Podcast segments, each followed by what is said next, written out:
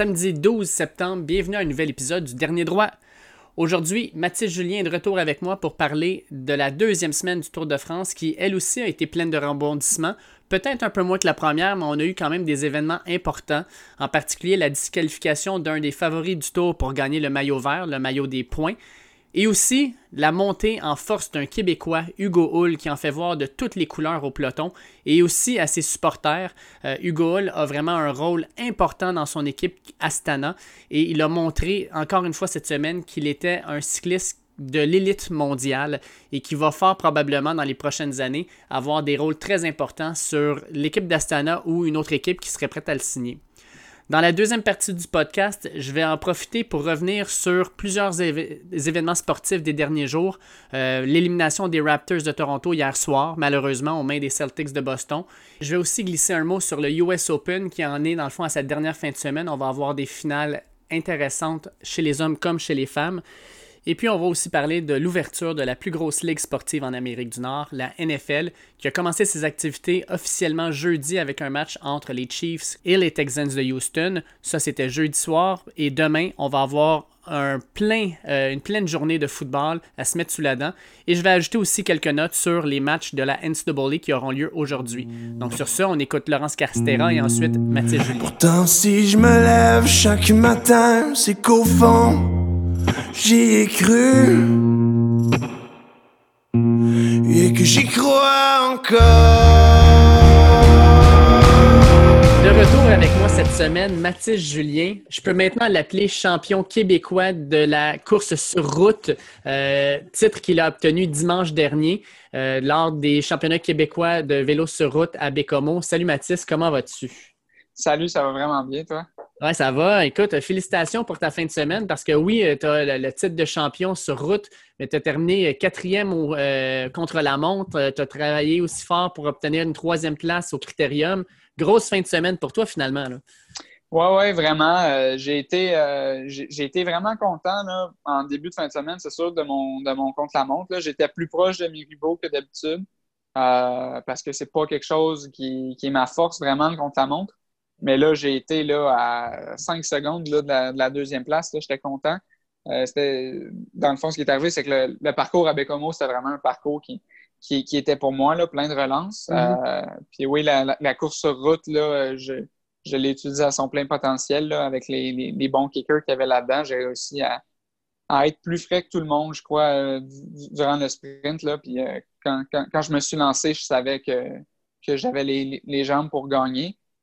Puis euh, au crit, c'est ça, c'est sûr que d'être tout seul de, mon équipe là, euh, sur place, euh, c'était un peu plus dur avec les, tactiques qui ont joué sur le parcours complètement plat qu'on avait.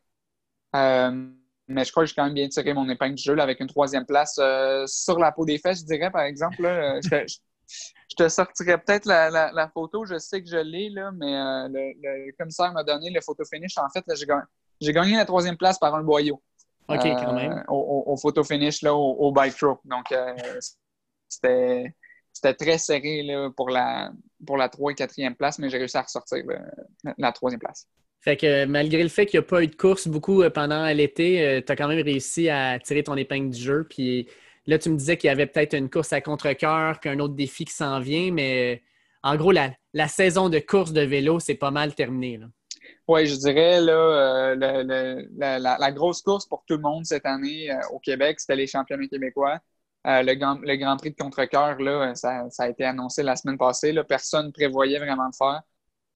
je crois qu'il y a quand même quelques personnes qui vont peut-être y aller. Moi, je vais peut-être y aller justement juste pour, pour le plaisir de, faire une course, mais, mais je crois aussi faire le, défi Bonneville vendredi et samedi. Là, le 18, le 19, puis là, euh, c'est le, 20 septembre euh, la, course. Donc, ça se peut que je ne sois pas 100% frais, mais s'il fait beau, là, je vais y aller euh, juste pour faire la course. Cool. Écoute, comme d'habitude, je te reçois pour parler du Tour de France parce qu'on a eu une autre semaine pleine de rebondissements. Une semaine qui s'est amorcée avec, ben, premièrement, les, les, Pyrénées dont on avait parlé. Puis, comme tu l'avais annoncé, ben, Primo Roglic est allé chercher le maillot jaune le dimanche. Donc, une super belle, une super belle course de sa part. Il a bien géré, je trouve, dans le fond, les efforts puis les attaques. Puis il est allé chercher euh, ce, tour, euh, ce, tour-là, ce maillot jaune-là, dans le fond, euh, Euh, puis il y a toujours à peu près un 11 secondes d'avance sur ses poursuivants. Euh, non, c'est 21 secondes, je ne me trompe pas. Ah, euh, au, jour, aujourd'hui, c'est 44 OK, on est rendu à 44. Oui, on est rendu à 44. Il a créé un petit trou dans le fond, mais dimanche, donc quand il va le chercher, je trouve qu'il a bien géré sa course. toi, comment tu as vu ça dans le fond, cette attaque-là? Tu, disais justement que le Team Jumbo voulait aller chercher le maillot jaune au cas où que le tour devait s'arrêter rapidement. comment tu as vu ça, cette course-là? Oui, euh, ben, j'ai vu ça. C'est sûr que là, l'échappée est, partie, puis l'échappée est pas mal restée euh, sur cette étape-là. Ouais, parce que, en fait, les, deux étapes, je crois que j'ai une très bonne course. Puis, l'étape 10, ils ont juste agrandi leur, leur écart, dans le fond. Je pense que l'étape 9, il a, bien géré. Dans le fond, ils ont juste droppé Adam Yates. Euh, ce, qui a, ce, qui a, été bon pour lui pour le maillot jaune. je crois qu'il a laissé un peu de lousse à Pogacar parce qu'il savait là, que c'était pas trop un, problème pour lui en ce moment. C'était plus un problème pour euh, un Egan Bernal ou pour, euh, pour notamment Adam Yates. Euh, donc, mm-hmm. je crois qu'il l'a laissé quand même partir en, étant tous les deux des Slovènes. ils se sont peut-être donné une petite faveur là. le lendemain est parti avec Pogacar sur l'étape 10. domination totale des, des, des, Slovènes qui est Pogacar qui vient voler, par exemple, la, victoire euh, à, Marc Hirschi, l'étoile montante de, ce tour. Euh, mais Pogacar qui s'est montré très fort sur ces deux étapes-là, en allant chercher des, secondes, des, précieuses secondes sur les deux, des bonifications sur l'étape 10, puis en ayant gapé le, le, peloton des favoris sur, euh, sur l'étape 9. Donc, c'était très impressionnant. Euh, de sa part, surtout pour un, rider qui, a, moins de 25 ans encore, qui est encore dans la, classification des jeunes. Euh, mais ouais, je crois que c'est vraiment une domination slovène en ce moment là, euh, au, top du classement. Oui, effectivement. Puis je pense que, en tout cas, Roglic, à moins qu'il y ait une défaillance totale, là, Roglic puis Pogacar, je pense que c'est, mm-hmm. ça va se jouer entre ces deux-là. On va en reparler parce que lors d'aujourd'hui, justement, ils ont encore creusé leur écart. Puis je pense que ça va être une course à deux. Oui, euh, puis je crois que à moins que défaillance dans la troisième semaine, euh, Roglic me semble aller coup pour coup là, avec euh, Pogacar. Donc, en ce moment, avec l'avance qui s'est forgée juste sur les étapes de plat, ça semble être sa course à gagner. Mais c'est sûr que tout peut arriver là, dans, un tour. On, a vu dans, les, dans les dernières années plusieurs tours se jouer euh, sur les étapes 19 et 20. Là. Donc, mhm. euh, euh, fait que parlons, parlons un peu de la semaine à partir de, de, mardi, parce que lundi, c'était journée de repos. Mardi, il y a une mhm. étape avec beaucoup de, En fait, ça s'est brassé pas mal. la course est gagnée par Sam Bennett. mais on a Peter Sagan qui arrive un, petit, un petit peu en même temps. on a un beau finish. Caleb Ewan manque son coup par écoute, euh, un petit roue. Donc, euh, déjà, là, on voit que ces trois gars-là sont une tête par-dessus tout le monde dans ces genres d'étapes-là. Puis le lendemain, pour les sprints. Oui, exact. Wood Van Aert, qui était un, qui était un peu retiré de, cette étape-là, par exemple, qui avait protégé Roglic, justement, jusqu'à 3 km à faire, hmm. puis qui a senti qu'il n'y avait pas les jambes pour, pour disputer ce sprint-là, malgré le fait qu'il soit quand même un, bon sprinter. Oui, puis ben, il se reprend presque le lendemain. Puis cette étape-là, l'étape 11, l'étape euh, de mercredi, c'est là que ça brasse. Euh, on arrive au final, euh, on, passe la flamme rouge, les, sprinteurs se placent, puis on se retrouve avec Caleb Ewan encore, Sam Bennett est encore là, Wood Van Aert, cette fois-ci, est présent. Et puis, la fin de la course, dans le fond, se joue avec Peter Sagan qui, tu vas nous le raconter un peu, donc coupe le peloton pour aller se positionner sur le bord des clôtures finit par donner un coup d'épaule, coup de casque à Van Aert, qui l'envoie vraiment, en bon français, il l'envoie chier à la fin, un doigt d'honneur. Oui, oui, on, euh, on, a vu des, des, des, bonnes images là, de, de, Wood Van Aert là, qui, qui flip off en anglais, là, Peter Sagan à la ligne. Exact. à cause de ça, Peter Sagan se fait disqualifier, a une pénalité, une amende en fait qui lui est imposée. Même chose aussi pour Van Aert. Tout le monde parle un peu de ça euh, depuis, euh, dans les derniers, dans les jours suivants. Euh, comment tu as vu ça, en fait, cette disqualification-là? Euh, puis, euh, comment tu as, vu les réactions, en fait? moi, personnellement, quand, j'ai vu le mot, j'ai compris un petit peu la, disqualification, pas nécessairement à cause du coup de casque. Je crois que le coup de casque en tant que tel n'était pas quelque chose qui était super dangereux. Euh, quoique Van Aert était un peu en sandwich entre Peter Sagan et Sam Bennett. Mais c'est un, c'est un, sprinter, c'est prendre des risques. C'est sûr, mm-hmm. les sprinteurs le savent, ils prennent des risques, mais c'est la seule occasion qu'ils ont euh, de, de shiner, dans le fond, là, durant le tour. Donc, ils sont prêts à prendre ces risques-là. Euh, euh, là, c'est sûr que Sagan, par exemple, pour se rendre à la position où il était, a coupé deux coureurs. dans le fond, là, je crois, Offsetter et un, un, coureur de la Israel Startup Nation. ça, c'est un move très, très dangereux. Aurait pu prendre une des roues là, sans faire exprès avec de, avec de l'élan, d'en faire tomber un, un des deux.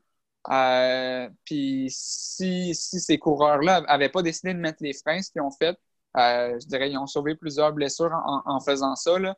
Euh, ça aurait été un, un, bon tiers du peloton des sprinteurs derrière là, qui, qui tombait. Là. ça n'aurait pas été une belle scène, disons. Non, exactement. Là. Surtout quand on pense au, crash qu'on a eu en, en, début de saison là, avec Fabio Jacobson. Des crashs au sprint, c'est pas trop quelque chose qu'on aime voir en ce moment. Mm. Mais euh, donc, je comprends la disqualification en ce point-là. Euh, mais je crois que euh, Wood Van Aert et la team Jumbo Visma avec Roglic qui, qui défend Wood Van Aert et qui condamne toutes les actions de, Peter Sagan, je crois qu'il y avait un peu de d'overreaction là-dessus. Mm-hmm. je suis d'accord avec toi. Puis on en parlait avant de rentrer en ondes, mais moi, je disais, les, les, coureurs cyclistes, c'est comme des acrobates. Je veux dire, quand tu descends ton sprint, tu dois être autour de 70-80 km/h. Puis ça se, donne, euh, ça se donne des coups de coude, ça se promène. Puis malgré tout, vous gardez votre ligne, vous gardez votre concentration. Puis ce que tu me disais, c'est que c'est quelque chose que vous pratiquez. Oui, oui, c'est quelque chose que la plupart des, cyclistes travaillent là, euh, sur une surface de gazon. Euh, on va se mettre avec des, des, coéquipiers, là, puis on, va se pratiquer à juste se donner des coups de coude, euh, toucher le guidon, toucher la roue, euh, prendre le guidon d'un autre, même apporter des, bidons, changer de veste, n'importe quoi. Tout, mm-hmm. Tous des, petits skills qui sont importants à apprendre.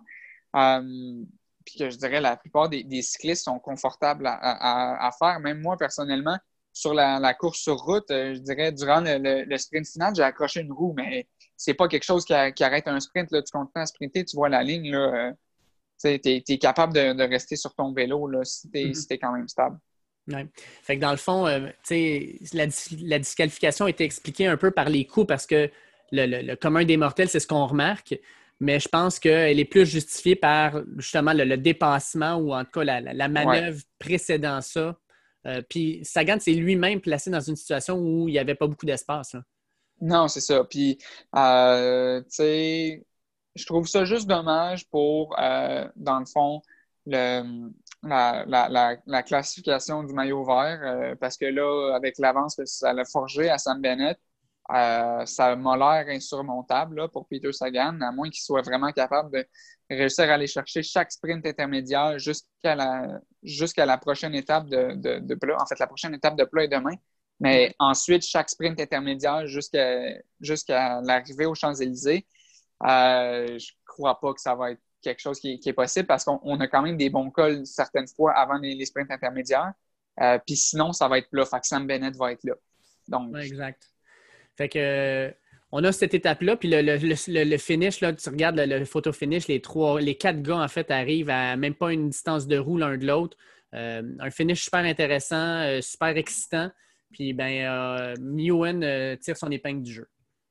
Oui, Yohan qui, est très bon justement quand c'est très serré. Euh, je pense pas que ça va. C'est pas un sprinter là, qui va qui va qui est connu là, pour euh, starter son sprint de super loin puis être juste capable de pousser jusqu'au finish là, puis gagner avec un avance de deux vélos. Mais ça va être un sprinter qui va être capable de sortir à la fin puis vraiment gagner par le par par des, petites margins, mais c'est, il, est tellement petit que lui, il, est capable de rester dans les roues jusqu'à peut-être 100 mètres, puis après ça, sortir. C'est vraiment ça sa force à Calabewan. Moi, ce que j'aimais, ce que j'aime du Tour de France, c'est qu'on a beaucoup d'émotions. Euh, on a eu cette émotion-là justement avec euh, le, final, ça jouait. Et le lendemain, euh, tu en as parlé un peu, mais Marc Hirschi va chercher sa rédemption parce qu'il malheureusement, il se fait rattraper à un kilomètre, même pas et demi de la, ligne, il y a à peu près. Oui, c'est ça. C'était ça. Ensuite, en, plus, avec l'étape avec Alaphilippe, où il est arrivé deuxième. Mm. Donc, il, était proche d'une victoire d'étape là. troisième, se fait battre par Roglic et, et Pogacar sur l'étape 10. Euh, on sentait vraiment qu'il la voulait, la, victoire. Là. Puis, moi, ce que j'aime, euh, c'est, l'émotion brute. Là. Tu le vois quand il termine, là, il, descend de son vélo, il s'assoit, puis il part à pleurer parce que pour lui, c'est, c'est la réalisation d'un rêve. Puis ça, fait plusieurs cyclistes, je trouve, qu'on voit en image qu'ils ont, ils ont, de la misère à contenir leur émotion sur la victoire. Euh, je trouve ça le fun à regarder, je trouve ça le fun à voir. C'est quelque chose qu'on ne voit pas souvent, justement, de voir des, athlètes qui souffrent, qui, se donnent, puis ils arrivent à la fin, puis là, l'émotion les frappe. Je viens de gagner une étape du Tour de France. Oui, puis Hirschi, quand même, depuis sa victoire au championnat du monde espoir, euh, donc les, championnats du monde U23, euh, c'est sa première victoire euh, sur le circuit professionnel. Donc, euh, vraiment, c'est un gros accomplissement pour lui de, faire ça sur la plus grosse scène, le Tour de France. c'est sûr que c'est très, très émotionnel. Oui. L'autre coureur, moi, qui m'a surpris cette semaine, que j'ai trouvé vraiment intéressant, c'est Pierre Roland. Pierre Roland a connu une super belle course. Dans la course qui a été gagnée par Hirschi, il arrive, mais pas très longtemps après. Euh, puis l'étape d'aujourd'hui, on va en parler dans quelques secondes, là, mais euh, aujourd'hui aussi, il se démarque vraiment. Il, termine à 1 minute 42, mais devant la majorité des leaders. Euh, je trouve que Pierre Roland a connu vraiment une belle semaine. Oui, puis Pierre Roland, dans, le fond, qui est un coureur là, que ça fait longtemps, qui, est sur le, World Tour, qui est très impressionnant, là, malgré des fois sa différence d'âge avec les plus jeunes. Euh, qui est capable de, tirer son, épingle du jeu encore, là, qui prouve qu'il est un excellent grimpeur. Non, exact. Parce qu'aujourd'hui, c'était une étape vraiment intéressante. Une étape qui euh, se terminait en gros euh, un petit peu là. Aujourd'hui, ça se terminait avec le, le pas de Pérol, une, montée hors catégorie 5,4 km à 8,1% Puis il y avait des, Bon, euh, quand on regarde les spécialistes, c'est des boss, là, mais des boss, on s'entend, ils ont fait 4000, je pense au total, c'est 4800 mètres de montée aujourd'hui. Là. Ouais, Les boss de même, euh, pas trop souvent, s'il vous plaît. Euh, fait grosse étape, puis c'est gagné par. voyons, je l'ai sur le bout de la langue. C'est gagné par Martinez. Exact. Donc, Martinez, un, Colombien, qui a, qui, a, vraiment fait une étape royale. Il a été vraiment euh, magistral à la fin pour ah pouvoir remporter. Qui a été le plus fort dans, le, petit groupe euh, à l'avant durant la fin. Durant le dernier, si on regarde le, dernier kilomètre, là, vraiment, on, le voit, euh, drop, drop un, un, un, gros à la pédale. ensuite, ouais, ensuite, chaque man qui essaie de, qui essaie d'attaquer, puis sans succès, là, parce que Daniel Martin, c'est Daniel? Je crois que c'est c'est Daniel Martinez. Euh, oui, Daniel Philippe Martinez, oui, exact. Oui, c'est ça, qui, revient à côté puis qui remet une bûche puis qui gagne là, avec 5-6 euh, vélos dans le dernier 100 mètres. Là.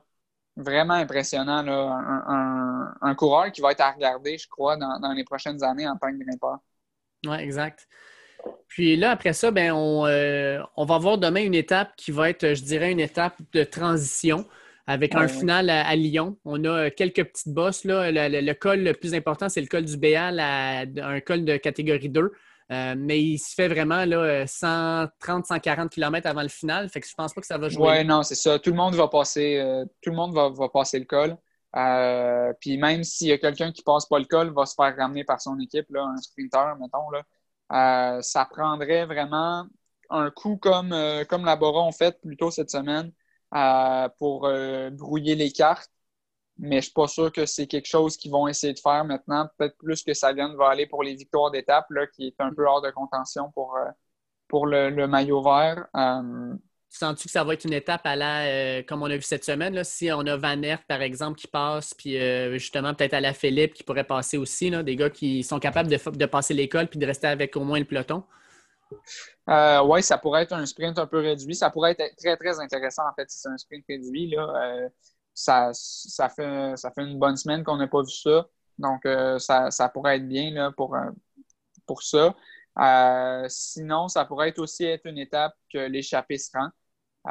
ça, serait ce genre d'étape-là, -là, peut être une, échappée à deux ou trois que, que le peloton laisse partir 15 minutes en avant. Mm. si, c'est des, coureurs qui ne sont pas menaçants au, classement général, ils n'auront pas de problème à faire ça. Là. Écoute, euh, l'étape, moi, qui m'intéresse, c'est les étapes à partir de dimanche. Euh, dimanche, là, on a un 98 km de plat avant d'embarquer, dans le fond, sur deux cols de catégorie 1, le montée de la, euh, de la selle de Fromentel puis le col de la Biche. On descend ça, puis après ça, enfin, un. Le Grand Colombier. Le Grand Colombier. Ouais. pour ceux qui ne le savent pas, 17,4 km à 7,1% Tu penses que ça va jouer comment? Moi, j'ai mon idée, là, mais je veux, te, je veux te laisser aller en premier. Là. Ça, d'après moi, euh, ça, va être, euh, ça va être déjà un train d'enfer dans, dans la première côte. Euh, c'est sûr que c'est loin du finish, mais à partir de là, c'est quasiment un contre-la-montre individuel. Mm-hmm. parce que c'est une montée, une descente, ensuite un petit plat de 5-10 km, puis la montée, puis on finit au, sommet. Donc, ça, ça, serait le genre d'étape où on pourrait, on pourrait revoir là, un, move comme Chris Froome avait fait durant le, Tour d'Italie 2018 euh, qui avait gagné. Oui, je pense que c'est 2018 dans ce coin-là. Oui, en, tout cas, il y a, euh, sur l'étape 18, justement, qui avait fait un, un, méga move là, qui était parti solo pendant 80 km. Euh, j'ai l'impression que ça serait quelque chose qu'on pourrait voir. Quelqu'un qui, sort un, très gros move, mais je crois que la, Jumbo Visma vont faire vont faire comme ils ont fait dans, les dernières étapes, là, vont être capables de mettre un gros pace dans la première montée. Euh, puis dans la deuxième montée, vont, vont avoir un, pacemaker justement aussi jusqu'à jusqu'à temps qu'ils soient capables de, le faire. Puis après ça, ils vont lâcher Roglic euh, avec euh, probablement Pogachar rendu là. Peut-être qu'Egan Bernal va encore être là, même s'il a montré des signes de faiblesse aujourd'hui. Mm. Je crois que ça va pas mal être ça. Nero Quintana, Rigoberto Urán qui vont pas mal tout être là dans, dans, le mix d'après moi.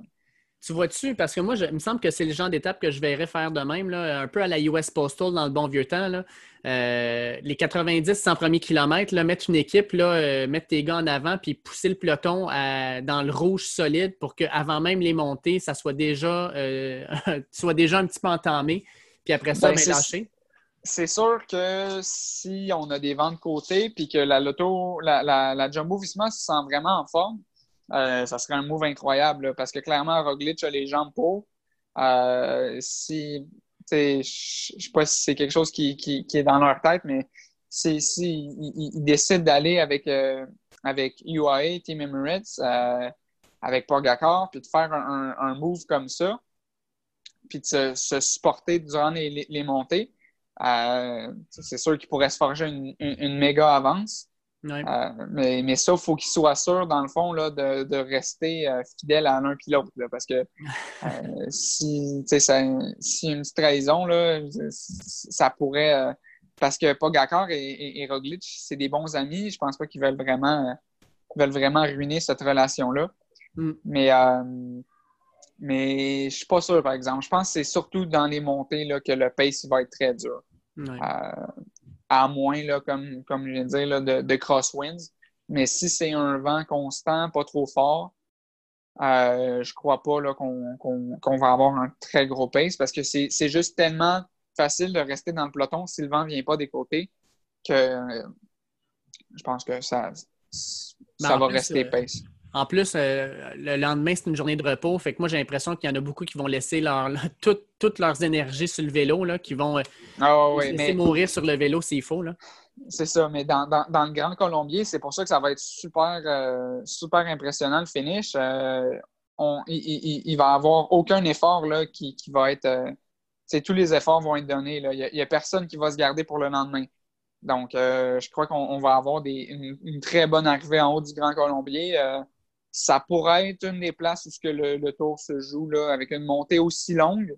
Mm. Si quelqu'un craque dans les cinq premiers kilomètres du Grand Colombier, euh, on peut perdre beaucoup, beaucoup, beaucoup de temps. Ça peut être long, longtemps, cette montée-là. Oui, oui. Moi, j'ai déjà craqué là, dans, ce genre de, montée-là en, entraînement. tu, fais des, intervalles dans, un début de montée, puis après ça, tu finis le reste en endurance. Mais c'est que c'est tellement dur quand tu es, quand es, bunké là, de juste continuer à monter. Là, mm. Comme chaque pédale a, l'air à faire tellement mal. Mais si ça arrive, euh, quelqu'un peut passer du top 5 dans le classement général à même pas être dans le top 20. Oui, exact. Ça va être, ben, moi, je pense que ça va être l'étape clé de ce tour-là. Euh, puis ça, doit être encerclé par toutes les équipes. Puis tout le monde doit avoir une stratégie. Moi, c'est l'étape à ne pas manquer. Si vous voulez regarder une étape du Tour de France, celle-là, c'est celle qui va probablement déterminer le gagnant. Oui, ouais. si, si, on, si y, a, une étape qui vaut la peine de, débourser un, peu d'argent, euh, c'est clairement celle-là. parce que euh, à partir de. En, fait, on, va avoir de l'action pour un bon deux heures et demie, trois heures. Donc, euh, tu sais, ça, ça, va être à pas manquer. Puis juste pour mettre la table, une fois que cette, euh, cette étape-là va être faite, puis qu'on va avoir fait notre jour de repos, le milieu de la semaine prochaine aussi va être intéressant. Euh, mhm. avec l'arrivée au col de la Lose, je crois. Oui, bien c'est ça. On, a, on arrive avec un col monté du Saint-Nizier, du Moucherotte, qui se tient dans le fond à Villard de Lens. Euh, on a une côte catégorie 1, pratiquement, euh, je te dirais 20 km avant l'arrivée. Il y a un petit plat, puis ça remonte après, il y a un petit mur. Puis après ça, ben, on s'en va, à, on s'en va à Grenoble, puis on monte justement, comme tu dis, euh, le col de la Lose pour terminer un autre hors catégorie, 21,5 km à 7,8% Oui, ça, ça peut être un, autre col là, où, que, que ça, peut jouer fort, 21 km. des, des, efforts de de gars contre la montre, là, je dirais. Ça, pourrait être, euh, ça, pourrait être quelque chose qui, casse le peloton complètement. Là. Euh, on, sait que Tom Dumoulin, Tony Martin puis euh, Roglic sont dans la même équipe. Mm. Ça pourrait être des, gros dégâts. Ben, ça. c'est ça qui est le fun, en fait, puis qu'on n'a pas eu dans les Pyrénées. Des arrivées au sommet, je trouve que ça mm-hmm. ajoute un un mano à mano, là, tu regardes le gars à côté de toi, puis tu y vas à coup de pédale, puis tu observes sa réponse, puis si tu vois qu'il est dans le rouge, ben tu accélères, puis tu essaies de créer ton trou. Là. Oui, puis on, a des côtes qui sont plus longues aussi que ce qu'on a vu dans les Pyrénées. Là. On a des bons 20 km. Sur, 20 km, il y a beaucoup de choses qui peuvent se, passer. Là. Euh, pour, pour, comparaison, 20 km, c'est la longueur du Mont Ventoux. Ce pas, des, pas des, des, côtes qui sont aussi à pic que le Ventoux, mais euh, quand on regarde euh, l'étape du Grand Colombier, on a une côte de 18 km, une côte de 17. C'est comme, euh, comme deux petits Ventous. Là. Donc, pour, pour, ceux qui, connaissent le, Ventoux, qui est une épreuve qui, semble, qui semble insurmontable pour plusieurs, ça, va, ça va être très dur. Deux, deux dans la même étape, c'est quelque chose. Puis en plus, là-dedans, ben, considérant qu'ils vont monter ça en haut de 20 km/h, pour eux autres, c'est un effort quand même de 40 à 50 minutes. Fait comme tu dis, là, euh, tu peux, tu peux casser au début, te refaire une santé, puis revenir ensuite euh, si tu trouves que si tu retrouves tes jambes. Il y a, comme tu dis, il y a beaucoup de choses qui peuvent se passer. Ah oui, puis c'est, c'est, ça a l'air quasiment divin, les, les, chiffres qu'ils font là, dans, en, montant ces, montées-là. Je crois que c'est, c'est Pogacar qui a, qui a révélé certains de ces, chiffres quand il a attaqué euh, à, à l'étape 9 on, voit là, des 25 minutes à 6,7 à, 6,75 watts par kilo. Euh, c'est quelque chose quand même. C'est vraiment impressionnant. Ah, c'est des, ben, des, machines. Écoute, euh, oui, vraiment. Il n'y a pas d'autre façon de le dire. je voulais terminer le podcast avec une touche québécoise parce que la semaine dernière, on a parlé du Hull euh, qui avait réussi à mettre le peloton complet dans le rouge en gardant, dans le fond, la tête du peloton pendant une coupe de kilomètres. Euh, puis là, ben, il a connu encore une super belle semaine. Écoute, Hugo. Oui, hier, surtout, là, hier. Euh. exact. C'est rendu, là, il en parle beaucoup dans les médias, là, six fois dans le top 20, mais c'est pas tant les finishes que la façon dont il le fait. Euh, il est vraiment, comme tu disais, c'est rendu un équipier de luxe, puis pas pour rien. Il, est, fort, il montre qu'il y, en a dedans, il a les jambes pour pouvoir pousser avec les meilleurs, puis vraiment, il est en train de se faire un nom dans le peloton, je pense. Ah oui, vraiment. Puis Hugo, là, qui montre à chaque jour là, que euh, en, français, c'est, mais en, anglais, il y, a, un result. Donc, vraiment, là, il, est, il, est, déterminé, puis euh, il, a, vraiment quasiment l'air de forcer plus que les autres. Mm. Des fois, il va dropper quelqu'un, mais la, personne derrière a, l'air moins à bloc que lui. Mais il est juste capable de se mettre dans, le rouge vraiment. Euh, puis comme vraiment se pousser au, maximum. C'est vraiment impressionnant. C'est le fun à voir qu'on a un, Québécois là, qui fait tout en son pouvoir là, pour se, tailler une place là, dans, dans, le top mondial en cyclisme. Et puis, euh, grosse semaine pour le Canada parce que Michael Woods, en même temps, dans oh, oui, parallèle. Euh, C'est sûr qu'aujourd'hui, ça a été un peu plus dur pour Michael. euh, malheureusement, là, qui se fait dropper par Simon Yates, le, jumeau de, de, Adam Yates. Oui. mais il, a, il, a, été très fort là, durant l'étape 3, notamment. Oui, exact. De, de, Tirreno Qu'un Québécois, euh, plutôt qu'un Canadien soit capable ah, d'avoir. C'est un Québécois, il vient de Gatineau. Euh, oh, euh, mon erreur. Ouais, ouais. Donc, qu'un Québécois puisse avoir pendant deux jours le, maillot rose sur le dos, c'est hallucinant. Puis ça montre que le, cyclisme ici est en pleine progression en termes de, au moins, du moins, en termes de, résultats sur les grands tours, puis sur les, mm-hmm. étapes aussi, les, courses classiques. Là. Oui, puis c'est vraiment le fun pour nous, les, jeunes qui, qui roulent en, tant que Canadiens, parce que euh, ça fait qu'on voit ces gars-là. Puis euh, avec l'aide de, Cycling Canada, des fois, on peut avoir des, des, des, talks avec eux. Euh, ça, ça, devient en, quelque sorte des, mentors là, pour certains athlètes. C'est vraiment super à ce point de vue-là. Et ah, puis pour ceux qui se le demandent, ils se, ils se, disent peut-être oh, Michael Woods va être en train de courser avec euh, le peloton B parce que le peloton A est au, Tour de France. Là. On a quand même Chris Froome et Garen Thomas euh, dans, dans, le tour, dans, le, dans Tirreno Adriatico. Là, donc, euh. puis ajoute Raphaël Maïka, Nibali est là, Fuglsang est là. Il y a quand même des gros noms. Là, je veux dire, il, se démarque. Là, il est dans le, il est dans le avec des gros noms. Oui. Non, non, il, il, est très fort en ce moment, Michael Woods. Là, je dirais, euh, je pense qu'IF se sont, se sont rongés les, les, ongles quand euh, à peu près tous leurs gars ont perdu du temps le, jour où ce que Michael euh, a gagné. Donc, tu sais, je pense qu'il était. Ils ne feront pas la même erreur l'an prochain, je pense. En fait, même. Ben non, Michael va être. parce que là, tu as, le, le, Giro, le Giro qui va commencer bientôt. Là, fait que... Oui, oui. Je crois que Michael va être dans la squad pour, pour le, le, Giro. Puis euh, l'année prochaine, en fait, Michael va être avec Israël, euh, Startup Nation, avec Chris Froome. Oui, exactement. Ça va être. Ça va être super le fun de pouvoir voir puis des, suivre là, les, les, Québécois dans le fond dans ces courses-là. Oui, euh, ça va être super.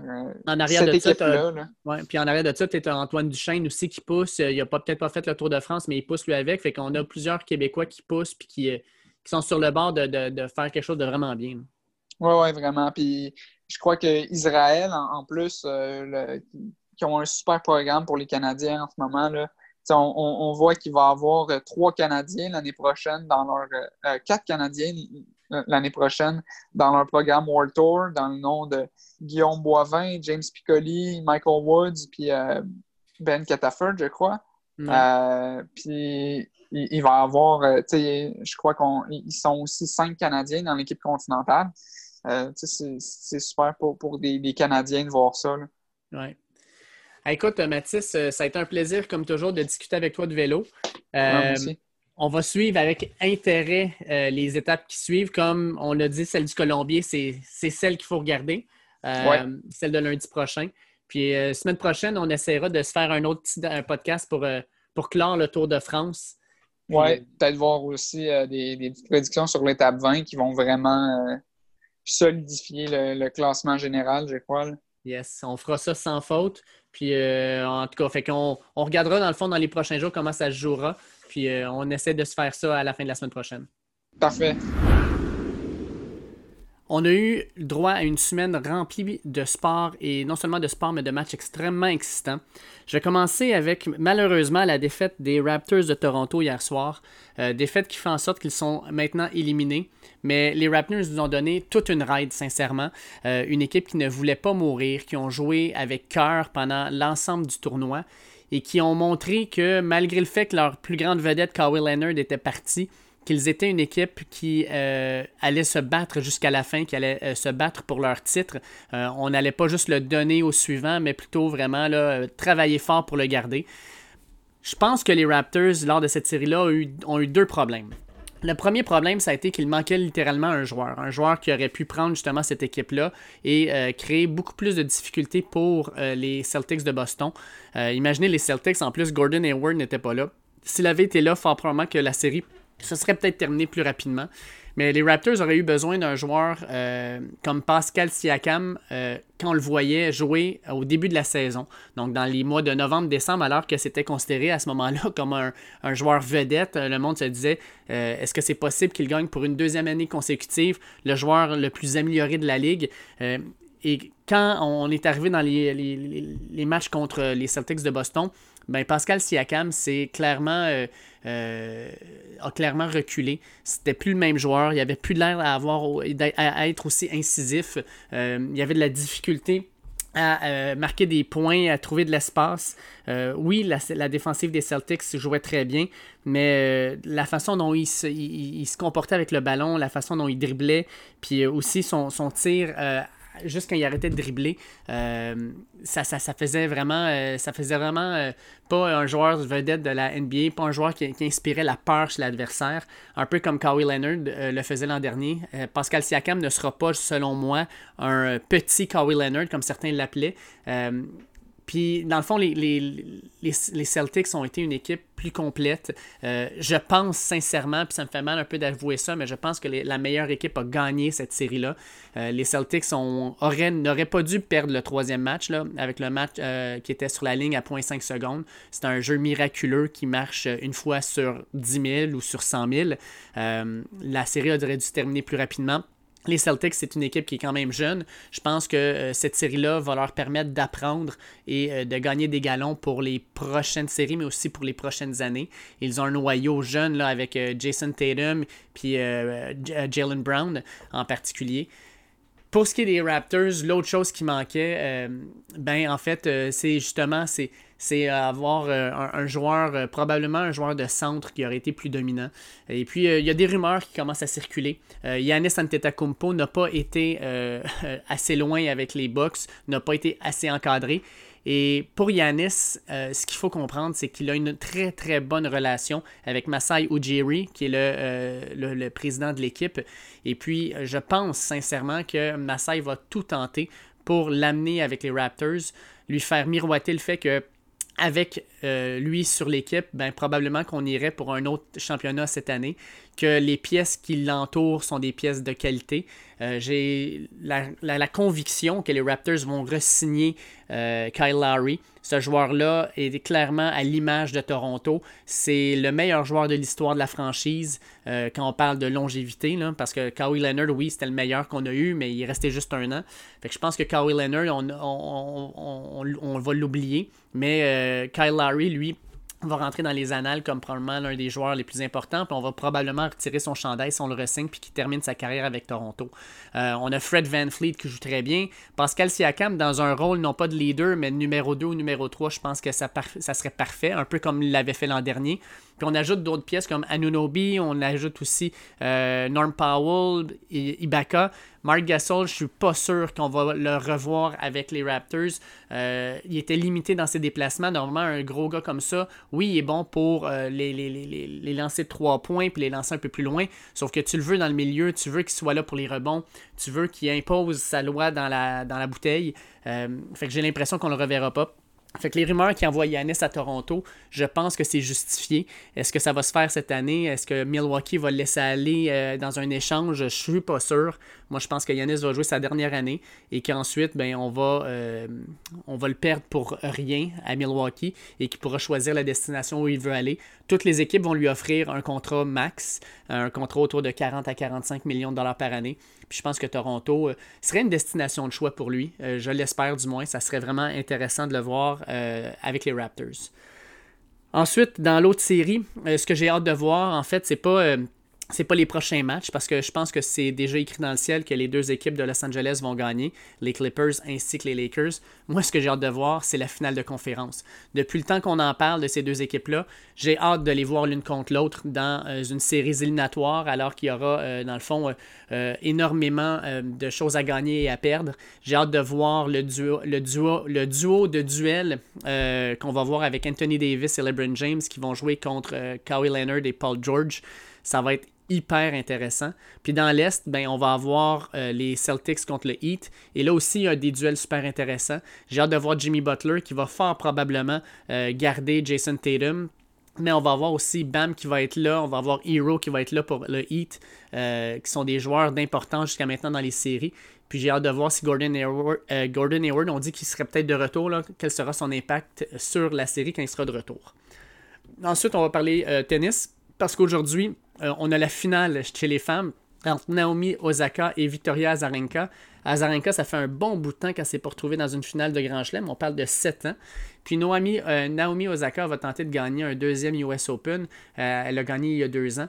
Fait que ça aussi, ça va être vraiment, vraiment intéressant de voir cette finale-là entre une vétéran et probablement la star montante du tennis féminin, celle qui pourrait prendre le, rôle de Serena Williams, donc la fille dominante de son sport. Chez les hommes, mais on va avoir une finale entre Alexander Zverev et Dominique Thiem, euh, numéro 2 et numéro 5 au niveau des têtes de série. Et là encore, euh, on a parlé dans cette semaine dans les médias, puis j'en revenais pas. Euh, quand on regarde les 61 derniers tournois du Grand Chelem, puis considère qu'il y en a 4 par année, donc dans les 15 dernières années, 52 fois ça a été gagné par soit Federer, Nadal ou Djokovic. Fait ça veut dire qu'il y a eu 9 tournois seulement dans les 15 dernières années où ça a été gagné par quelqu'un d'autre. Puis là-dedans, ben, on a Andy Murray qui a gagné quand même un US Open et des tournois de Wimbledon. C'est vraiment euh, des miettes qui ont été laissées à tous les autres joueurs. Et là, cette année, ben, ça permet justement, avec ces trois joueurs-là qui ne sont plus présents, à des euh, jeunes, euh, jeunes joueurs de, se faire valoir, puis peut-être justement d'aller gagner ce premier titre majeur-là. Je pense sincèrement que Alexander Zverev a ce qu'il faut pour gagner demain. Mais Dominique Thiem a connu un tournoi de feu. Il est extrêmement bon, extrêmement puissant. Il l'a montré contre Félix Auger-Aliassine. Puis je voulais aussi parler du tennis canadien qui est en très bonne main. Euh, on a eu à quelques moments des fois des Canadiens qui sont ressortis du lot. On parle à Daniel Nestler par exemple en double. Euh, Eugénie Bouchard a eu son petit moment de gloire pendant un an. Euh, et d'ailleurs en passant présentement, elle joue très bien dans un tournoi où elle a atteint les demi-finales. Mais de voir chez les hommes, trois gars dans le top 25. Milos Raonic, on a Félix Auger Aliassim et Denis Chapovalov de voir trois joueurs dans le top 25, c'est du jamais vu. Et là-dedans, ben, Félix et euh, Denis ont en, gros 20-21 ans. Fait c'est le, futur du sport qui est, joli pour le, Canada. Et chez les femmes, ben, quand on a vu euh, euh, Leila Fernandez, la jeune Lavalloise, bien se débrouiller à 17 ans. Mais on peut voir qu'au Canada, le tennis, c'est vraiment en ascension. Nos joueurs se démarquent. Puis encore là, on va être capable de pouvoir les suivre pendant longtemps. Je termine avec du football. C'est mon sport. C'est le sport que j'aime le plus. Je vais commencer avec ce qui se passe aujourd'hui. Aujourd'hui, on a du football de la NCAA. Deux des trois grandes conférences commencent aujourd'hui leur, leur horaire. Donc, on a le ACC qui joue aujourd'hui, puis on a le Big 12 qui joue aujourd'hui. Euh, le SEC, donc le SEC, va commencer sa euh, saison seulement dans deux semaines. Mais dans les deux prochaines semaines, donc on a les deux des trois grosses conférences qui vont jouer. Fait qu'on a la meilleure équipe, selon les analystes aux États-Unis qui joue à 7h30 ce soir, Clemson, qui vont jouer contre Wake Forest. On va voir euh, l'élu, le, le, le, prophète euh, Trevor Lawrence, qui en deux ans a réussi à gagner un championnat national et se rendre à la finale d'un autre. Euh, il a perdu quelques pièces importantes, dont son receveur Justin Ross, qui, euh, pour des raisons médicales, a décidé de ne pas jouer cette saison. Euh, on va voir comment il va se débrouiller avec une, étape de receveur quand même assez jeune, assez vert. Mais en arrière de lui, il y a Travis, Travis Etienne selon moi, l'un des meilleurs porteurs de ballon aux États-Unis. Il devait sortir au repêchage de 2020, a décidé de rester une autre année. Je pense qu'il voulait terminer euh, sa, carrière sur une note positive, sur un championnat national et non sur une défaite lors du championnat national. La particularité de Travis Etienne, sa vitesse, c'est un gars euh, qui est un éclair sur le terrain. Euh, donnez-lui un petit, une petite ouverture, puis une fois qu'il est rentré dedans, c'est dur de l'arrêter. Donc, on va voir comment eux vont se débrouiller. Ensuite, on a Notre-Dame qui va jouer son match à 2h30 sur les ondes de NBC. Et Notre-Dame, ça sera le premier match de son histoire dans une conférence. Notre-Dame, à cause du coronavirus, a décidé de se joindre au SEC cette année. Ils vont jouer contre Duke. Ça risque d'être un bon match parce que pour Duke, leur nouveau corps arrière, c'est un, transfert en fait. Euh, ils jouaient euh, ce corps arrière-là avec Clemson, puis voyant justement qu'il n'y aurait pas de chance de pouvoir se qualifier euh, derrière Trevor Lawrence, ben, a décidé officiellement de se joindre aux Blue Devils de Duke parce que leur coach David Cutcliffe c'est l'homme qui a pris euh, les Manning et qui les a amenés où est-ce qu'ils sont maintenant. Euh, on parle de Peyton Manning quand il est avec Tennessee et son frère Eli Manning au Mississippi. Euh, fait que ce carrière-là s'appelle Chase Bryce. Je vous invite à le regarder. C'est un gars de 6 pieds 3, 235 livres, gros bonhomme. ça risque d'être, dans le fond, une, belle commande pour commencer la saison avec Notre-Dame. Et je vous invite aussi à regarder le match euh, qui est en cours maintenant, si jamais vous avez l'occasion, entre Syracuse et euh, North Carolina. Voir le corps de North Carolina, Sam Howell. Et puis Syracuse a une équipe qui a été très euh, décevante l'an dernier, mais en même temps, cette année, avec son carrière Tommy, de, Tommy DeVito et son receveur Taj Harris, on, attend quand même une saison qu'on appelle un rebound, donc un, retour en force pour euh, le Orange de Syracuse, qui est l'une des équipes les plus proches de notre frontière. On va regarder ce match-là avec intérêt. Finalement, la NFL a commencé ses activités jeudi, alors que les Chiefs de Kansas City ont gagné à la maison contre les Texans de Houston. Les Chiefs étaient l'une des équipes qui a décidé d'avoir des, euh, amateurs dans les estrades. On avait environ 15 000 spectateurs, soit un peu moins du quart de la capacité du stade. On les a quand même bien entendus. Ça a quand même donné une certaine ambiance. Euh, un match qui ressemblait presque à un match normal, sauf qu'en faisant un zoom out et on, remarquait dans le fond les, places vides, ça ressemblait en fait à un match des Jaguars euh, de Jacksonville normalement. Mais bon, on était à Kansas City. Euh, ce qui est ressorti de ce match-là, premièrement, c'est la facilité avec laquelle Kansas City a battu Houston. L'offensive de Kansas City n'a jamais été vraiment arrêtée. Patrick Mahomes a juste l'air d'avoir continué sur sa lancée des séries éliminatoires l'an dernier. Euh, il a utilisé parfaitement ses receveurs. Euh, sa nouvelle arme, Clyde Edwards Zeller, a couru pour 135 verges et un touché et a montré au monde pourquoi les Chiefs l'ont sélectionné comme premier porteur de ballon en première ronde. Euh, ça risque d'être une offensive qui, tant qu'elle n'affrontera pas une bonne défensive, va être euh, va être difficile à arrêter. Sincèrement, là, je ne vois pas euh, quelle équipe pourrait les arrêter, à moins euh, d'avoir une défensive solide. Et ça, on va peut-être le voir dès la semaine prochaine, alors que Kansas City va jouer à, Los Angeles contre les Chargers et la semaine suivante contre les Ravens, deux des meilleures défensives de la ligue. on va voir si les Chiefs, dans le fond, ont simplement bien paru parce que la défensive des Texans n'était pas si forte que ça ou parce que leur offensive est juste pas arrêtable. Fait que ça, j'ai vraiment hâte de voir ça. Pour ce qui est des Texans, clairement, la perte de DeAndre Hopkins fait mal. Euh, au niveau de l'offensive, DeAndre Hopkins, c'était toujours un euh, demi-coin sur lui, puis le demi de sûreté était souvent euh, tassé de son, côté du ballon parce qu'on voulait faire un double team dessus. Et là, ben, avec, oui, des bons receveurs, le Will Fuller, c'est pas un mauvais receveur, mais c'est pas DeAndre Hopkins. Mais on a été capable de moins se concentrer sur les receveurs, de fermer la boîte. Euh, l'échange a été fait, euh, dans le fond, avec DeAndre Hopkins, puis on a obtenu David Johnson. David Johnson a très bien joué. Euh, une moyenne de 7 verges par course, un touché. Mais quand tu perds 24 à 7 contre, contre les, Chiefs de Kansas City, c'est pas là que tu vas commencer à courir le ballon. Tu vas vouloir le lancer. Puis David Johnson n'a pas pu se faire valoir tant que ça. Euh, les, Texans, on va voir dans le fond quand ils vont jouer la semaine prochaine contre euh, Baltimore, s'ils vont avoir une meilleure chance de, victoire. Quel, début de saison difficile pour les Texans. Si tu commences avec Kansas City, tu suis ça avec euh, Baltimore. Probablement les deux meilleures équipes de la ligue. Euh, ça va être difficile. Houston pourrait se retrouver dans un trou de 0-2 avec deux semaines de jouer seulement. Euh, puis Deshaun Watson va devoir élever son jeu d'un niveau parce que il n'a pas mal joué, mais il n'a pas été étincelant comme on peut le voir des fois. Fait qu'on va voir comment les Texans vont euh, se, remettre debout suite à cette défaite-là.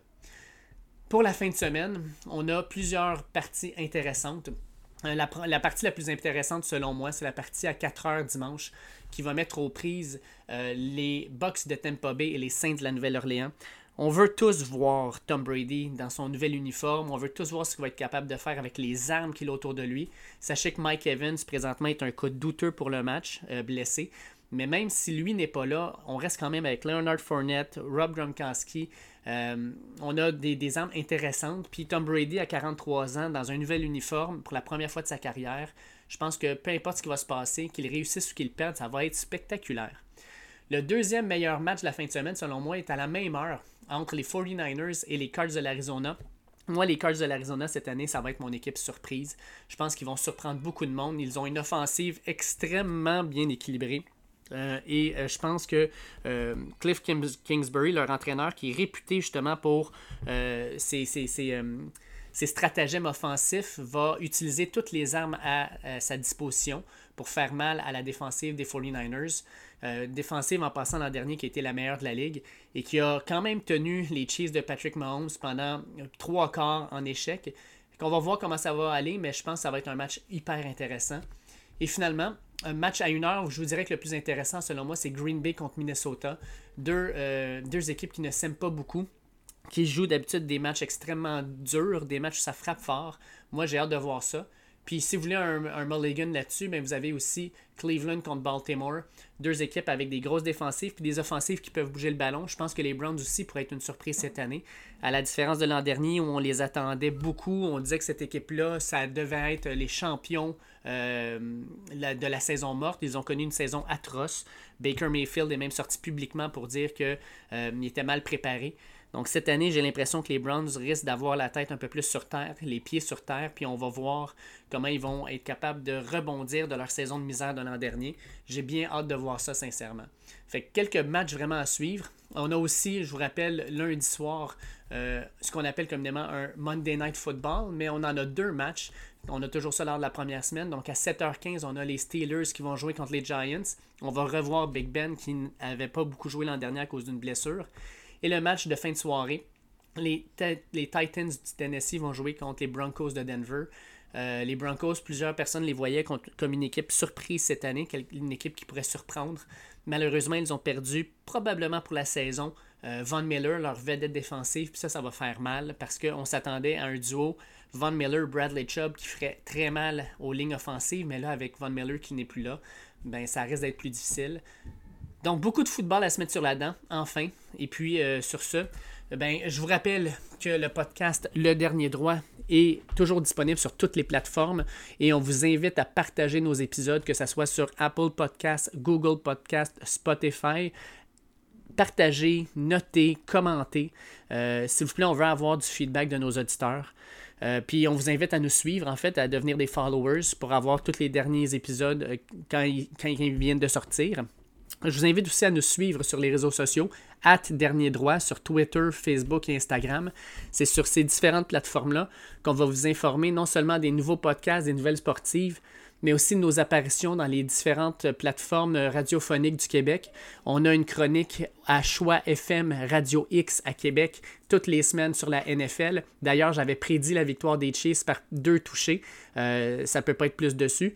Et aussi, le dimanche matin dans l'émission Le Tailgate au 91.9 Sport. Je suis avec Charles-André Marchand pour parler de la NCAA. Donc ne manquez pas ça.